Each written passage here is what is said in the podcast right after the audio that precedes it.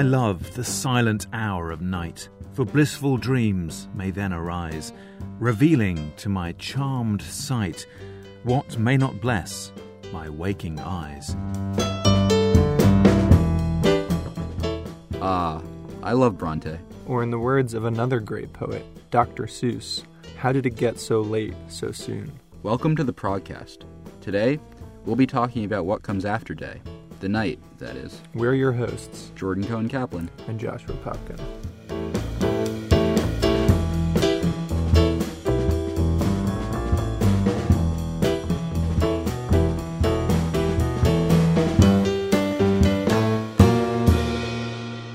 We all know that Prague is alive during the day with thousands of people milling through its historic streets and squares. But the nighttime in Prague is storied too, with ancient tales of magic and ghosts. Now to my co host and reporter Joshua Popkin, who trekked to Old Town and bravely plunged into the spooky depths of Prague.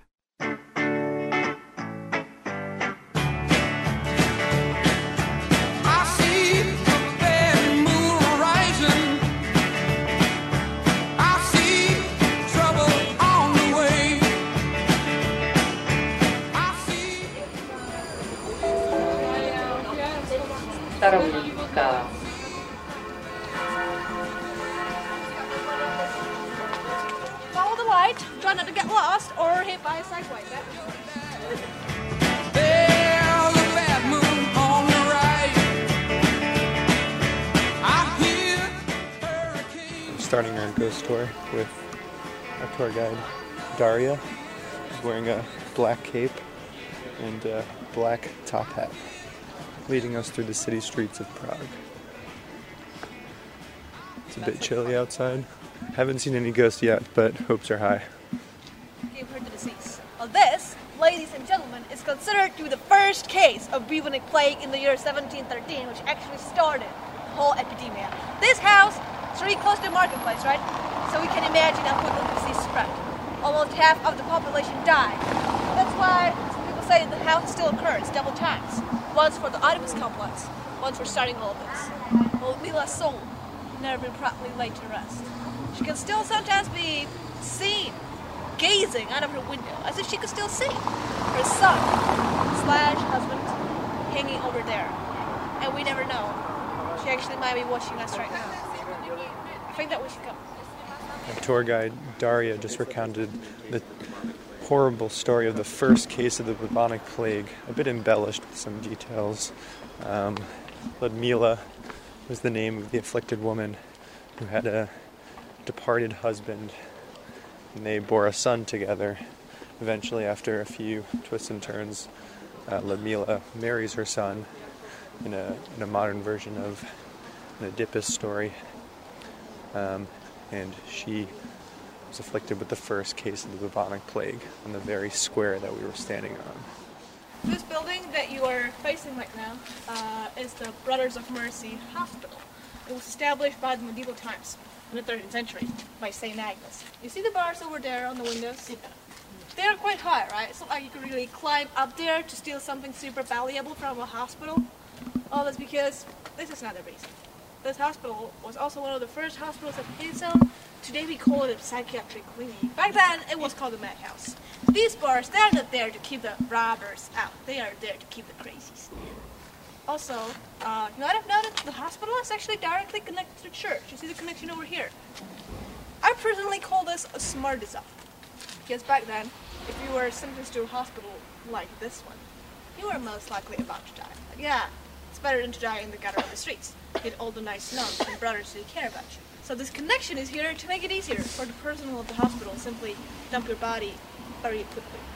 I for myself don't like to stay in this place for such a long time because this is still an active hospital. It never stopped being a hospital ever since the foundation of the 13th century. So you count yourself for how long this facility served. Just imagine how many people must have suffered their last moments in there. Like it's not like when they remove your hand, you you can die from blood loss. That was one of the most common common ways how to die at the time.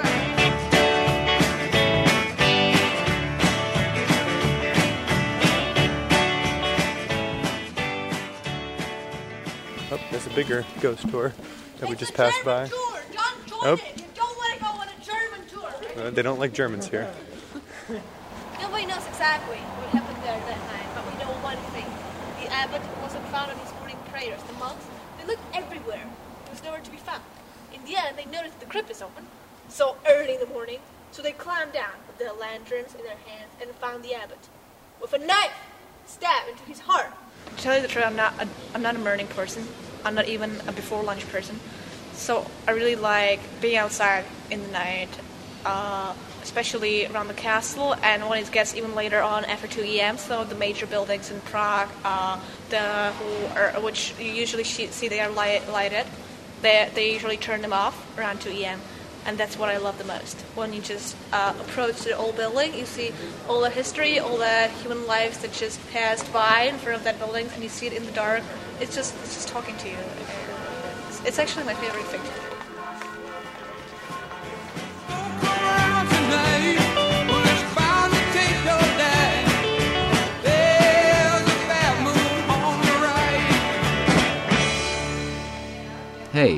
Josh, it's been a long day. Want to grab a drink? Let's do it.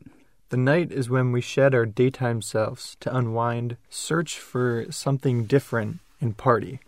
Bars and clubs house the night adventurers of Prague. To explore the Czech nightlife scene, we sent our Praguecast reporter Jeet Ganatra to talk to one of Prague's resident DJs.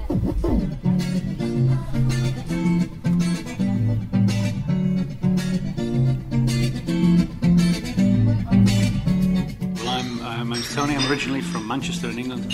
I've lived in the Czech Republic for the past 17 years. Okay, Tony, so would you say there's a difference between your personality in the day versus the night? During the day, I work for uh, the British Council as an academic manager. So uh, during the day, it's working with people, um, dealing with various problems, dealing with students, etc. And in the night, it's also working with people. Uh, when I'm DJing, it's um, it's similar in the way that I'm making sure that people are, are having having a good time to use it very simplistically, but also people are doing the things that they want to do when they're there. So during the day, I make sure that students in the, in the institution are happy, and at night, I'm making sure that people on the dance floor are happy. It has its peaks and its troughs. If it's a Friday, for example, you get an after work crowd. So if I'm playing at a bar or something and maybe starting around nine, playing a bit of a chill out session, you get people coming from work. So they're still work, wearing their working clothes and they're, they're having a good time on a Friday. Then they, they might stay or they might go. And then you get the hardcore partiers coming out, which around about midnight, they'll be there dancing and maybe another peak at two, uh, where you get people coming to a place who have been at the bar or coming to a club, and then it, it sort of wanes away, and by about three o'clock, four o'clock, there's a hardcore left, the hardcore dancers and the hardcore drinkers.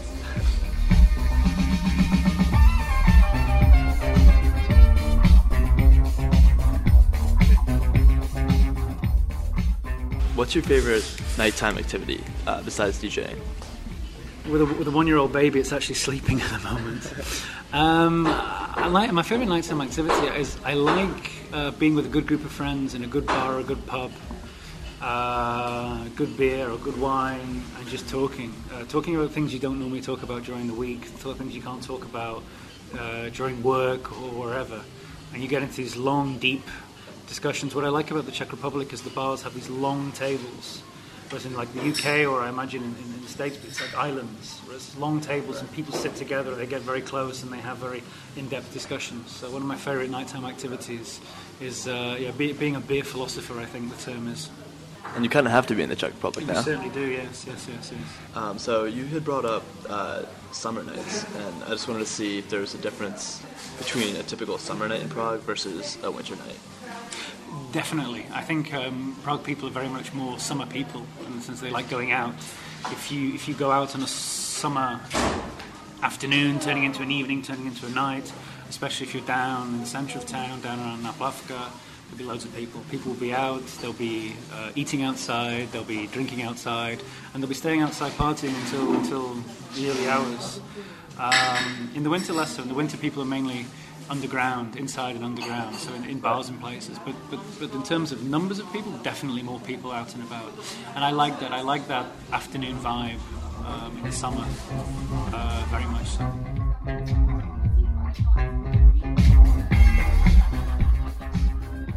When I was little, nighttime was really tough for me. Nighttime can be scary, even for many adults. Our reporter Sarah Ehrman talked to a psychologist to see how he assuages nyctophobia, or fear of the dark to you and me, for his patients.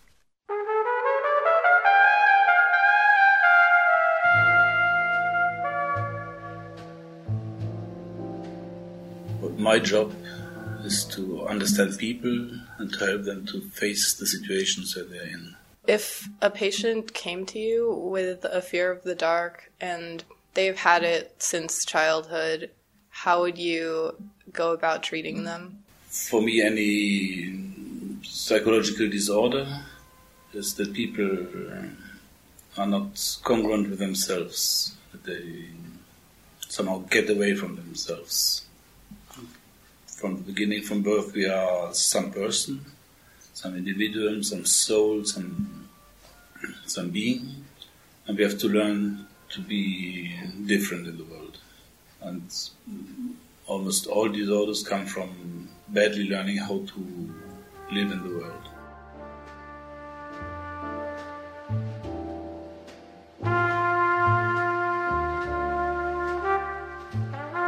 Do you think that the fear of the dark comes from childhood and like is something that you have from birth or is it something that's developed through your experiences? Hmm, you try it again and again, but I won't answer this question. I have no theory. I don't want to have any idea in forehand what the how old the fear is. The, the person will tell me. It's very different for each person, so I try to understand the person and not the problem. I'm person centered and not problem centered. What kind of ways would you treat somebody who came in with that then? If they could not explain where the fear comes from, what questions would you ask? How are you? What do you feel? Uh, what can you say about yourself? What, what are you experiencing right now? What happens to you? How is it when you have this fear? What is exactly the the feeling, the experience you have at that moment? Make them go into the experience, what really happens, what they live in that moment.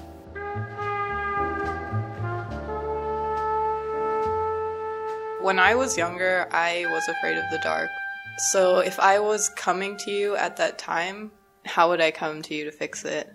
So if an 11 years old girl comes and suffers from fear of the dark, the first point would be to help her be comfortable in the situation with me. Therapy means to propose a space where people, children, anyone, they can be themselves and let out everything that's happening in the way they want to express it. So generally, 11 years old children express it by drawing, by playing. Uh, so we would take some time, meet several times, and then you would uh, express the fear you have and make it more concrete. It would mean that you are emotionally, during the therapy situation, from time to time linked to this fear situation. Okay. Something that's not happening at all now. Now you're completely brain talking. You're not uh, connected to your emotions.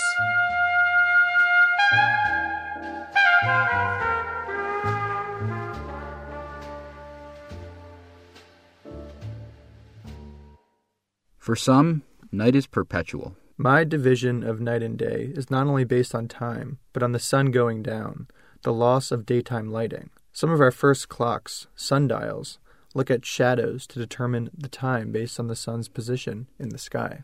How do the blind differentiate night and day without any visual cues? We sent Sarah to investigate man's and a blind man's best friend, seeing eye dogs.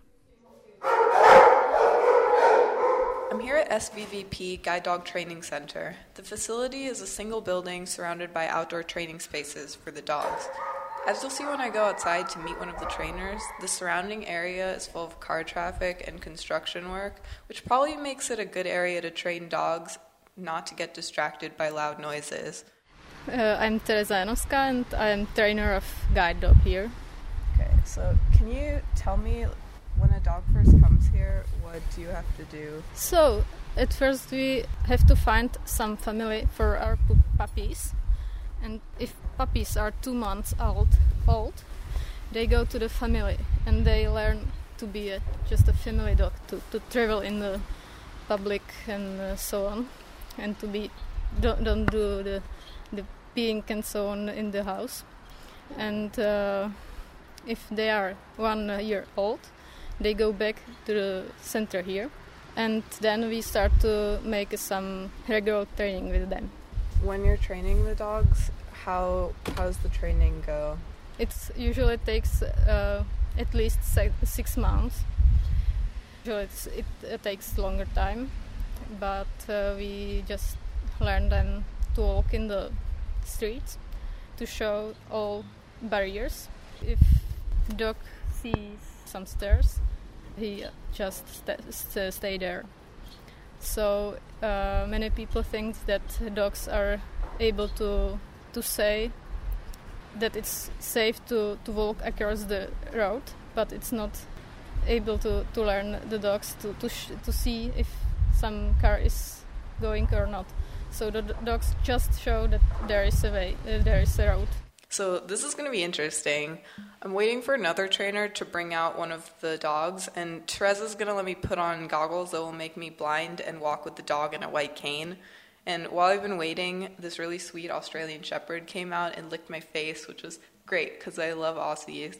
And it's it's really interesting to see how the dogs are so happy and playful, but know that once the harness is put on, it's time to work. So I'm actually kind of lucky because the day I came for this interview, there's actually a family who is here looking at one of the dogs that they're interested in.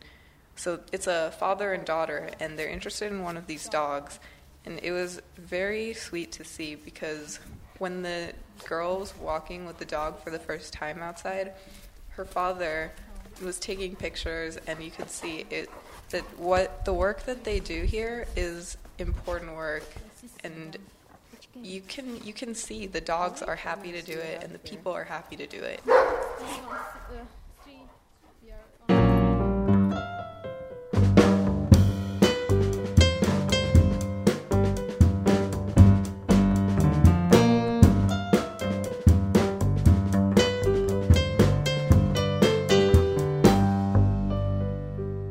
After I go out in Prague, I'm always starving. Me too. Do you have a favorite place to satisfy your late night hunger? A few. Kebabs are probably my favorite. When I'm craving a burrito or nachos, there's only one place to go Burrito Loco. I journeyed to the Burrito Loco across from one of Prague's busiest clubs late on a Friday to see how the chain of fast food Mexican joints is able to feed so many drunk and hungry mouths. We're across from a pretty popular club here in Old Town called M1. So we're hoping that there'll be some late night traffic here. It's about 11:30 p.m. So we're hoping that there'll be some a good sample of the late night life in Prague here, coming into Burrito Loco to get some late night eats. So it seems to be pretty uh, crowded right now. Is, is this a typical crowd for a Friday night? No, man. This is just the beginning. This is just the beginning. Just the beginning, man. And right and right now you're you're ringing up a customer, right? You're you're uh, figuring out what they need to pay. Yeah, yeah, yeah. Exactly, man. Exactly. So you just get two burritos with one guacamole, so it's about like 260 grams. So uh, what's your name? Uh, Lucas, Okay, and how long have you worked at Burrito Loco? two and a half years. Two and a half years, and always at this location in Old Town. All Always time at here. this location, but different shifts. I've started working at the morning and day shift, and after that, I'm working only at the night shift. So now it's the night shift. It's 11:30 p.m. Could you tell me what the night shift is like here?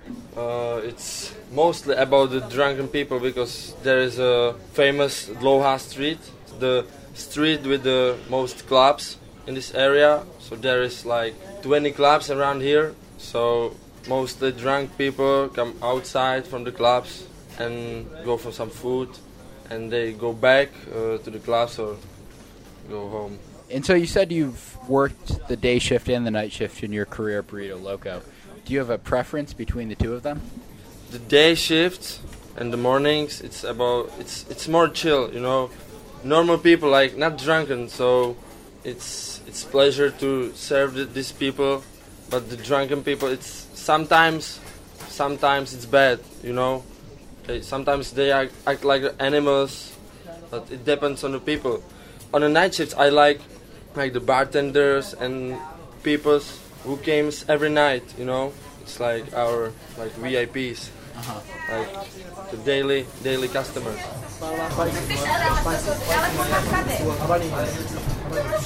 Do you ever wish that you only worked the day shift, or are you happy with what you're doing now?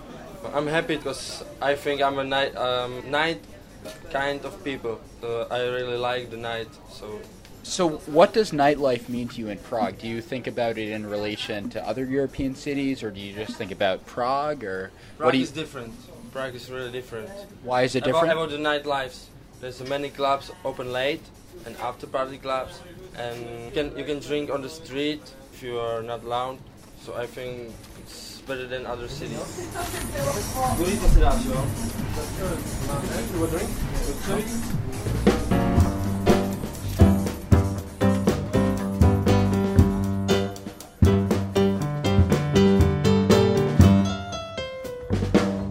Thanks for joining us. The podcast is put together by Jeet Ganatra Sarah Ehrman. and with the help of Rob Cameron We've been your hosts, Jordan Cohen Kaplan. and Joshua Popkin.